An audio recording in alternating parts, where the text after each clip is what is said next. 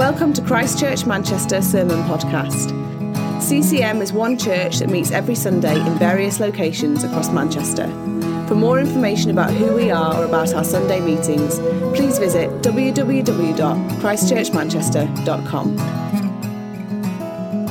My home is not on this earth, not in this world. start by sharing something that happened to me, oh gosh, about 10 years ago. I was, I was a youth worker um, at a church in South Manchester. And one of the things I used to do as a youth worker is I get invited into the local high school uh, for their RS classes. And I'd do a bit of teaching on what Christianity is. And, and one of the things I'd start off with, I- I'd start with the kids. It was normally about sort of year eight, so about 12 year olds. And I'd start off by asking the kids, what is a Christian?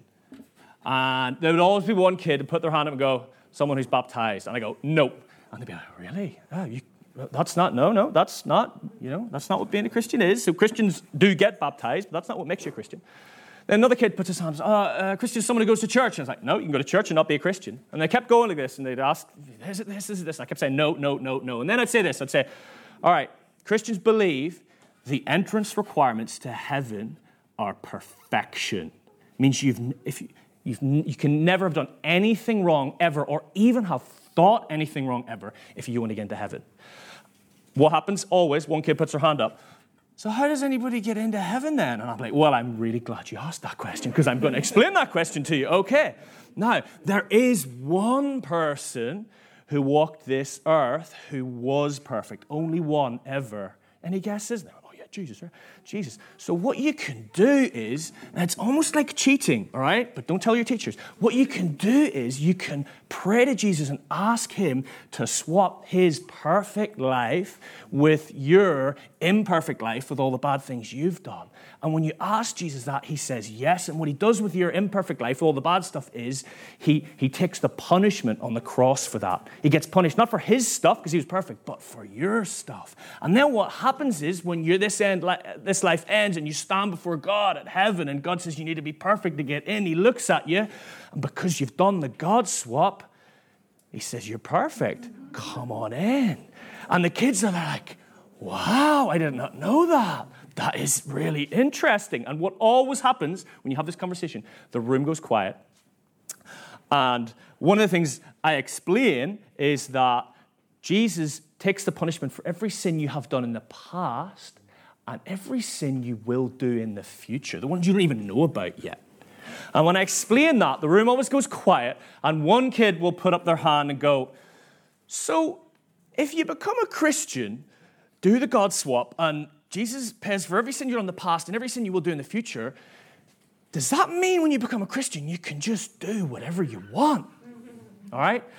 Now, whenever they ask that question, I know that they've got it. I know that they understand what the gospel is. And until they ask that question, I know they don't get it. They still think it's works, they still think they got to do stuff to try and please God. Now, obviously, the answer to that question is no, we don't just do whatever we want. But what we often do as Christians, when figuring out how to live as a Christian, is what we do is we swing in the complete opposite way and we go back to the law. So we put some rules in place to make us pleasing to God. We take good things and we make rules out, of them. I've got to read my Bible every day. I've got to pray every day. We take good things, reading your Bible, prayer is good thing, and we make rules out of them so that we will please God. Now, why do we do that? Well, we do it because it's safe, because it's neat. You know, people like to put things in nice little neat boxes. You know, I've ticked that off. Good, God's pleased me. Read my Bible. That's why we do it. You know, if I do these things, God's going to be pleased with us. And that is exactly what the Galatians did. Now, you've been going through a series through Galatians over these last uh, few months. Now, the Galatians had different stuff that they made rules of, but they still did the same thing. And Paul, as you've probably seen over these last weeks as we've been going through Galatians, Paul is really angry with the Galatians for doing this. Now, well done for going through Galatians, everyone, I just want to say. Because basically, the first five chapters of Galatians is Paul having a go at the Galatians. You know, so it's not like a, a feel good letter, really. He really is. He's having a go at them. Because they've fallen back into thinking that they have to keep the law to make them right before God. They've got to get circumcised. They've got to obey the feast days and all these other rules. They've got to do all these things for God to be pleased with them. And Paul's like, no, the only thing that makes you right with God is believing in the gospel, believing in Jesus' death for your sins. Every sin you have done and every sin you will do. That is what makes you right with God. That and that alone. And that's what he's trying to get through to them. Now, in the passage we're going to look at today, in chapter 5, verse 16 to 26, Paul addresses the question the Galatians may well have been asking at this point of the letter, which is the same question those kids in that school classroom asked. And it's this if we don't need to keep all these laws, and if Jesus has forgiven us from every sin, past and future, can we just do whatever we want? Can we just sin and be like, ah, meh, Jesus will forgive it. You know, he's done it, he's taken it. Can we do that? Now, obviously, Paul's answer is no. Good. Well done, everyone. Yes, it is no. If it had been yes, it would have been an interesting sermon. This. His obvious answer is no, which we see in verse 13, a few verses before our passage. Paul says, no, that's not the way to live. That's called living by the flesh. That's just living any way you want to live. But he says instead, what we should do is we should live by the Spirit. That's how we're to live as Christians, not by the law or the flesh, but by the Spirit. And that's what we're going to look at this morning what it looks like to live by the Spirit. So, we're going to read our passage. It'll appear on the screen behind me. You can follow along in your Bibles if you like as well. It's Galatians chapter 5, verse 16 to 26. Paul says this So I say, live by the Spirit, and you will not gratify the desires of the flesh. For the flesh desires what is contrary to the spirit, and the spirit what is contrary to the flesh. They are in conflict with each other, so that you are not to do whatever you want. But if you're led by the spirit, you're not under the law.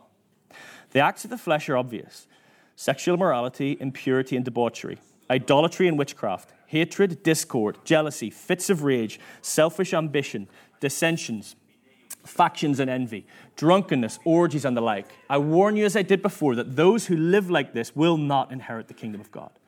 But the fruit of the Spirit is love, joy, peace, forbearance, kindness, goodness, faithfulness, gentleness, and self control.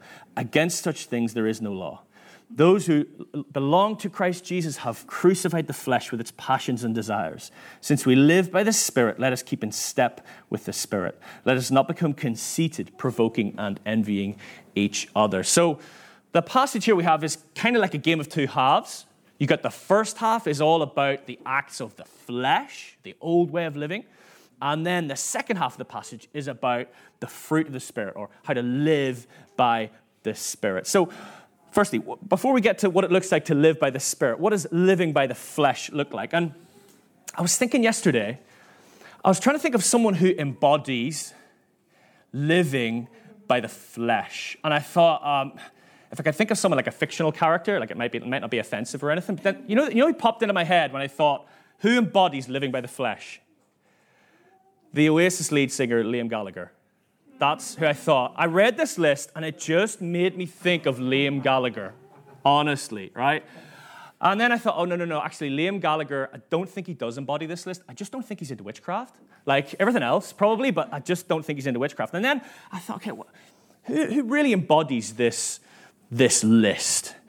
And then I, I, thought back to, I was flicking through, I think Prime or Netflix, one of the two, on Sunday night, thinking looking for something to watch. And there was this series uh, on the Vikings. It's like a TV a drama on the Vikings, right? And it's an 18, right? I don't know if you ever do it. When you, you look on the rating, and the, the rating comes up, and it says next to the rating, all the words next to it, which is the reason why it's an 18. And I was like, oh gosh, it's pretty much everything on here. Um, so I was like, yeah, probably, you know, if you want something to really embody all of the things in this, the Vikings series on Prime probably is that. Or there's probably many other series on Prime or Netflix which embody the acts of of the flesh. So, yeah, sorry about being kind to Liam Gallagher. To be honest, I don't think Liam Gallagher would mind me saying he embodies these, just if you know anything about him or have read about him. I don't think so at all. But basically, the warning, you know, we see it here. It's a warning we see. The first thing about what it means to live by the flesh we see here is that it's, it's contrary to the spirit, okay? It's the opposite way of life to the life of the Spirit. Paul uses the word flesh um, to mean in this, in this chapter, to mean the old sinful nature. So these are the characteristics of the old sinful nature, the old way of living before you came to Christ. And in verses 19 to 21, obviously, Paul gives us this list of lifestyles that exemplify living by the flesh sexual immorality, impurity, debauchery, idolatry, witchcraft, hatred, discord, jealousy, fits of rage, selfish ambition, dissensions, factions, envy, drunkenness, orgies, and the like, which means that's not the end of the list. There's probably more stuff as well. And the warning in verse 21 is very clear that those who live like this will not inherit the kingdom of God. Okay? Now, just to be clear, it's not talking here about people who occasionally stumble in one of these areas. You know, because let's face it, all of us in some of these areas can, can stumble. Jealousy uh, or envy or things like that, we can sometimes stumble at that. But what it's talking about here is people for whom these characteristics are a way of life. And for us, what Paul is saying, look, these things don't characterize you. You're people of the light, you are saved. These don't define you. These things don't characterize you, even if you do stumble or struggle every now and again with one or two of them. Okay, so that's what living by the flesh looks like. Okay, so what's the answer then? What's the right way to live in response to the gospel? Well, it's not by living by the flesh. We've seen that, verse 19 to 21. It's not by living by the law either. Um, we see that in verse 18, and also we see that in the rest of Galatians. We're not to live by the law. The right way to live in response to the gospel is to live by the Spirit. So I'm going to spend the, the rest of my time this morning just explaining what it means, what it looks like to live by the Spirit. Now, if Liam Gallagher embodies living by the flesh, anybody want to suggest who embodies living by the Spirit? Jesus. You're, you're getting it. Every time I ask a question, the answer is always Jesus, okay? So just so you know that. Yeah, Jesus. I don't know if you've ever watched the, the series The Chosen. Have you watched The Chosen?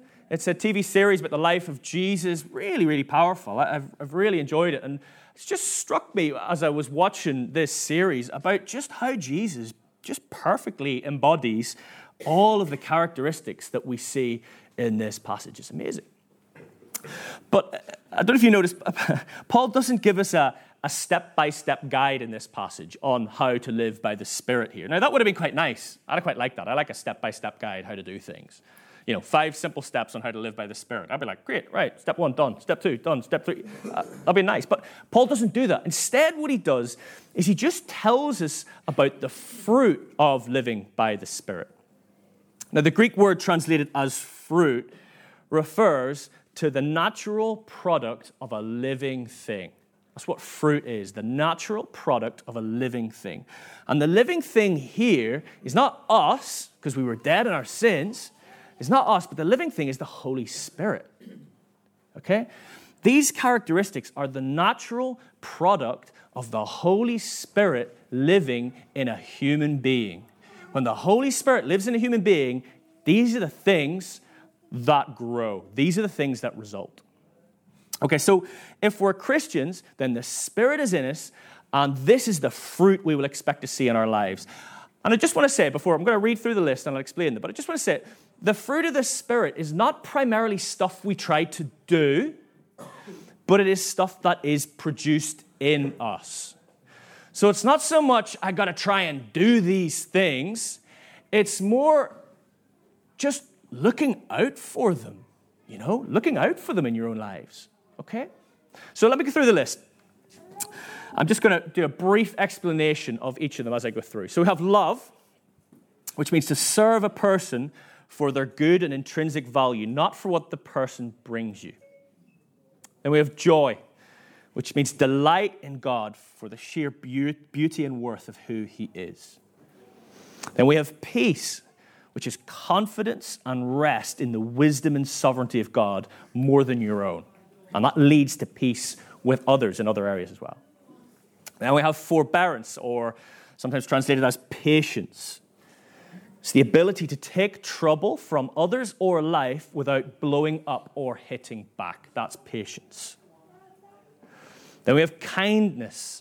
Kindness is practical kindness with vulnerability out of a deep inner security. Then we have goodness, which is sometimes referred to as integrity, which means honesty, transparency, being the same in one situation as another.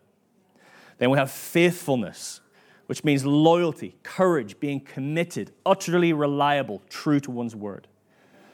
Then gentleness, which is often referred to as humility, which the best way of describing gentleness is self forgetfulness. It's not all about you. And we have self control, which is the ability to choose the important thing over the urgent. So that is the fruit of the Spirit. When the Holy Spirit is in us, it starts to produce those things. Now, anybody ever been in a Bible study on the fruit of the Spirit? Many of you have, but you can't remember. That's what I'm assuming, okay? I'm sure some of you have, right? What, here's what happens. You get to the end of the Bible study. Guarantee you, these are three of the questions you will have at the end of your Bible study. Okay? Application questions. Number one, what fruit do you see growing in your life? And you all go through and go, oh, this one, this one, this one, right? Then, next question. Which fruit do you need to grow in? Oh, I'm pretty bad at gentleness and kindness. And like, you, know, you go through that. Everyone goes around. And then the final question. What are some things you can do this week to help you grow in love or in joy or in peace? And you go, oh, I've got to pray, read my Bible. Yeah, basically, those are the three questions you'll have in your Bible study. Now, the problem is these questions kind of miss the point because the fruit of the Spirit is produced by the Spirit, not the Christian. Okay? It's not something we grit our teeth and try to work harder at. That's the law way of doing things. No, it's already there. It's already growing in the life of the believer. So it's not so much I got to try harder to do this stuff. It's I just got to look out for it more. Just got to notice it more myself. It's there, it's growing. You know, Elizabeth sometimes says to me, my wife, she sometimes say, she'll, she'll, she'll remark about how something, you know, the kids will do something, and she'll, she'll say to me, you know, two years ago, that would have really annoyed me, but now it doesn't so much anymore. She, she just notices little ways how the Spirit is working in her. And I think that's what we've got to do, is just to notice how God's working in our lives. Now, when most of us think of the fruit of the Spirit, I think the image that comes into our head, um, and this is because if you Google it, this is what you get, you get. The image that comes into our head is like different fruits, like a fruit bowl. Do we have a fruit bowl? Yeah. You kind of think of fruit bowl. You think different fruits. Okay, so Paul's using this metaphor. Love is like an apple, uh, joy is a banana, peace is a pear, you know, or maybe you match them up. You know, it's that, that's the kind of thing you do, don't you? And I think it doesn't help because if you Google fruit of the Spirit, you get loads of fruits and you get loads of pictures. That, that's what happens, right? Different fruits. But the reality is, in this passage, it's fruit, not fruits. It's singular. The word used is singular. It's one fruit, not loads of fruits. Okay? Now, you might think, okay, what's the big deal? Well, I'll explain. But I think a better image, and I think we got a picture of it, a better image is it like, like an orange, but it has nine segments. And all of these characteristics are parts of the one fruit. I think that's a much better, better image. Now, why does this matter? Why are we getting into like, you know, plural and all that kind of stuff? Well, I'm sure many of you know people in your lives, people who aren't even Christians, who actually, just because of their personality, are naturally a gentle person or a peaceful person or naturally quite kind. They just, they just are. It's in their personality, it's in their DNA. Their dad was gentle and they're gentle. It just, you know, I'm sure you can think of people who embody some of these characteristics just naturally. Now, is that the fruit of the Spirit? No, it is not the fruit of the Spirit. Now, same with you. Some of you sitting here are probably naturally disposed to some of these things. You might naturally be fairly patient person. You might naturally be a fairly gentle person. Again, it could just be in your DNA, it could be your personality. Again, is that the fruit of the Spirit? No, that's your personality type, okay? That's not the fruit of the Spirit. So, how do we know it's the fruit of the Spirit and not just our personality? Well, we can tell it's the fruit of the Spirit when all of these characteristics are present in our lives, not just one or two of them.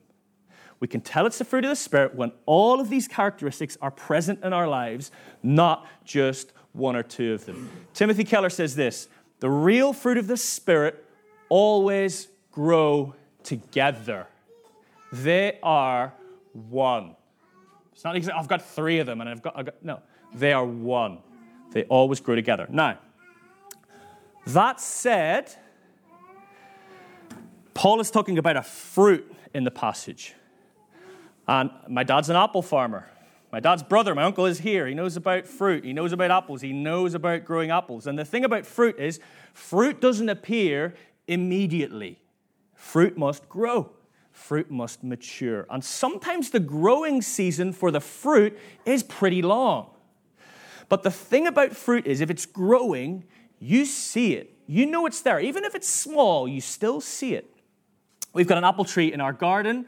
And a month or two ago, uh, we started to see these tiny little green balls, these little apples appearing on the tree. And throughout the growing season, they're going to get bigger and bigger and bigger, and then they're going to eventually turn from green to red.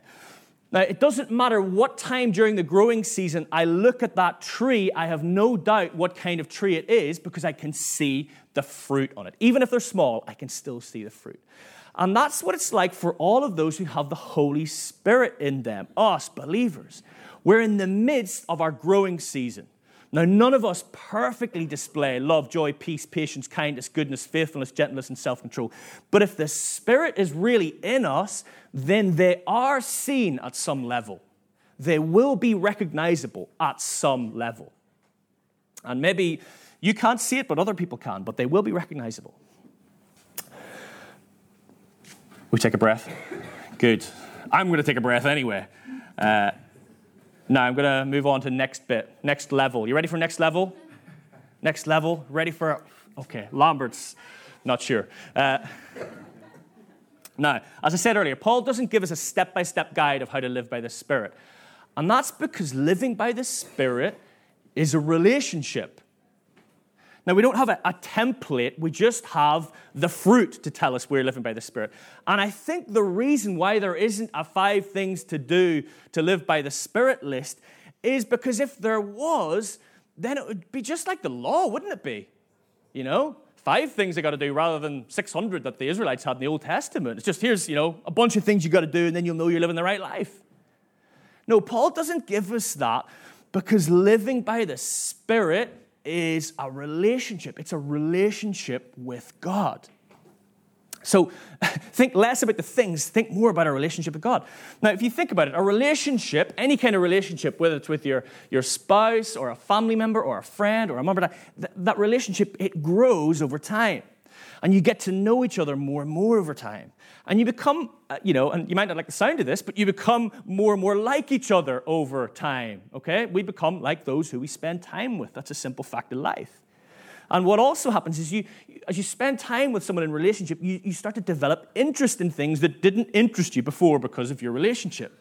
You know, I now support Germany in the World Cup, okay?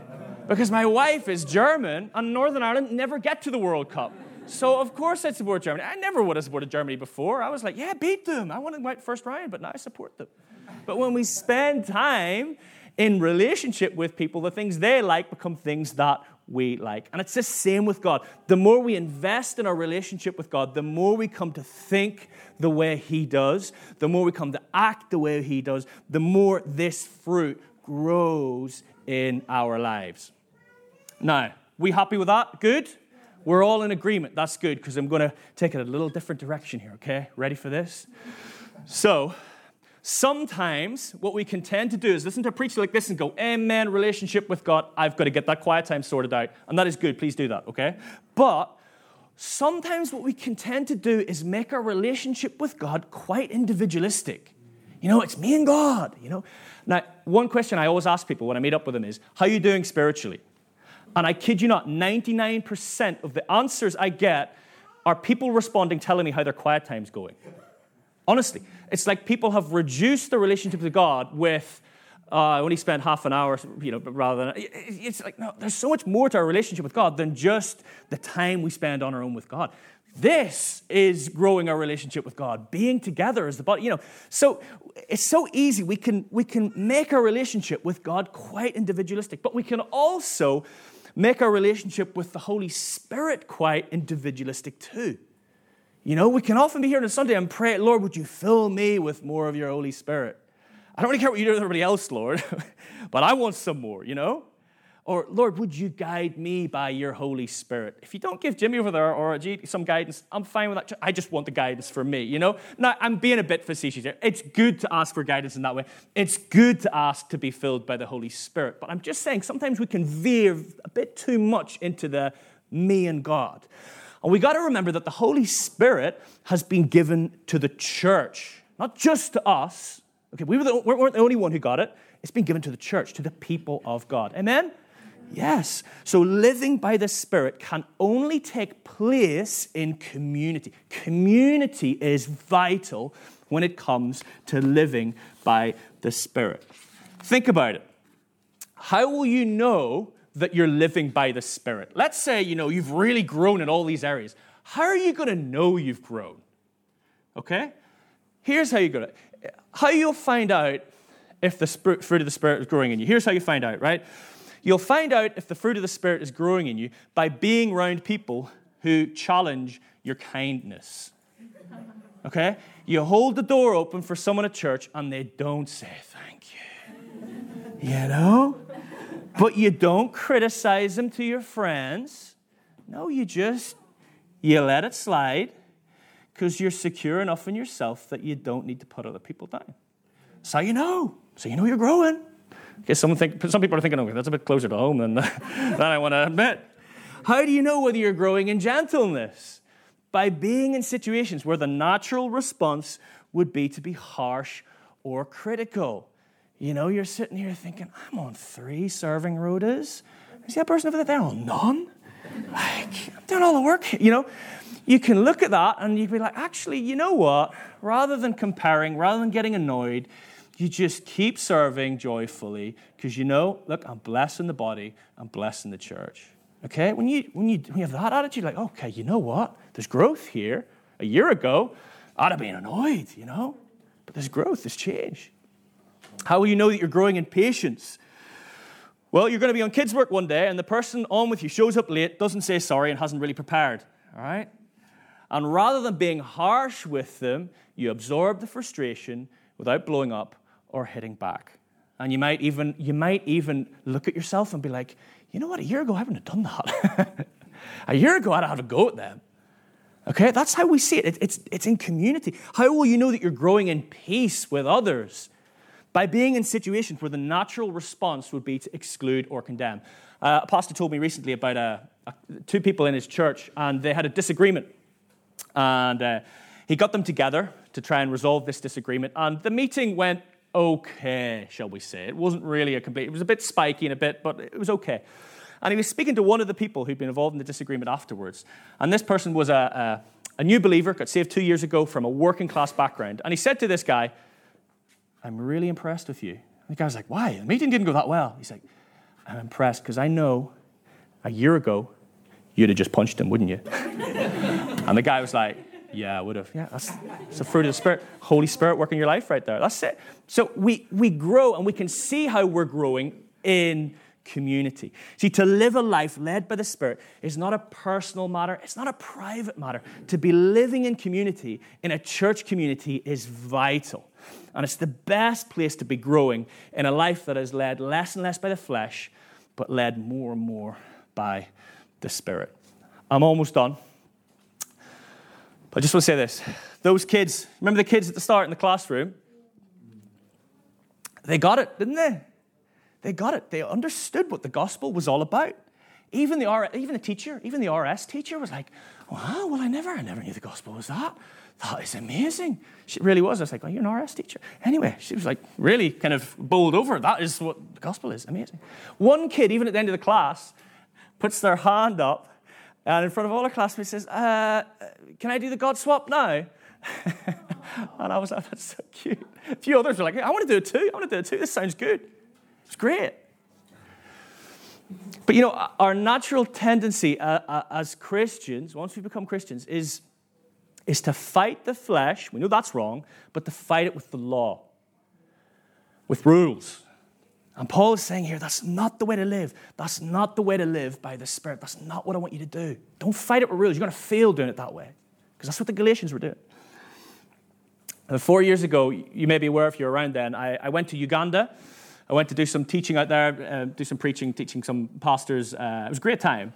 But I remember chatting to the pastor out there, and one of the pastors out there, and he said, Look, in this region we're in right now, loads of people come to church, sing praises to Jesus, say they're Christians, but then just go out the rest of the week and just act whatever way they want. Like cheap grace. Just loads of that. So bad. Oh, I was like, oh, wow, okay, that's, that's not good. That's not good. So then it comes to the Sunday, and I'm down to preach, and I'm thinking through what, you know, Lord, what should I preach on this, this Sunday? And I brought a few like sermons I preached in the past with me, and, you know, Lord, what should I preach on? And I thought to myself, okay, I've got this great sermon on Gideon about obeying God. Oh, this is what these people need. They need some obedience in their lives. They need some rules, and they'd be like, this is how you please God. You do this, this, this, this, and this. And it, yeah, it was a, I mean, I would say it's a good sermon. I'm not, I'm, not, I'm not selling it here to you, but I was like, right, that's what I'm going to do. Yes, that's what I'm going to preach. And I was just praying that morning before I did it. And I just had this sense of just this voice saying, no, Andy, I want you to preach on grace. And I'm like, Lord, I can't preach on grace, not here. Not with these people who are, you know, saying we love Jesus and just doing whatever they want. No, they need rules. They need some you know, they need some stuff in their lives. They say, no, don't do this and don't do that. That's what I need to do here. You know, and I used to be having this conversation with God, you know, telling God about it. So I was like, look, so I went and had breakfast and I was mulling it over and thinking it over, Lord, I can't, I can't preach on grace. And I was like, so I got to the end of breakfast and I just prayed. I said, Lord, I'm going to preach on Gideon about obedience. If you want me to preach on grace, and I never do this, I never ask for signs. I said, Lord, you're going to need to give me a sign. Okay? Walk back in my room, sit down in the bed, the window's open. And I kid you not, two seconds after I pray that prayer, I hear this woman in the distance, beautiful voice. She just starts to sing, Amazing Grace, how sweet the sound that saved a wretch like me. I once was lost, now I'm found, blind. Oh, I was like, I was like, all right, God, that's as clear as it's going to get. And I, I preached on grace that day. And, um, and you know, it taught me a real valuable lesson. And it's this the way we help people resist the flesh and live by the Spirit is not by preaching law, but by preaching grace even more. By, by placing the gospel in all its beauty before people more and more and more and more. That is exactly what we see Paul do in the letter of Galatians. We're in a spiritual battle, everyone. We're fighting a spiritual battle, and, fighting a spiritual battle with fleshly willpower is pointless. Look, we're going to lose. Okay? We can only fight this spiritual battle by living by the Spirit, in relationship with God and in community with our brothers and sisters in Christ.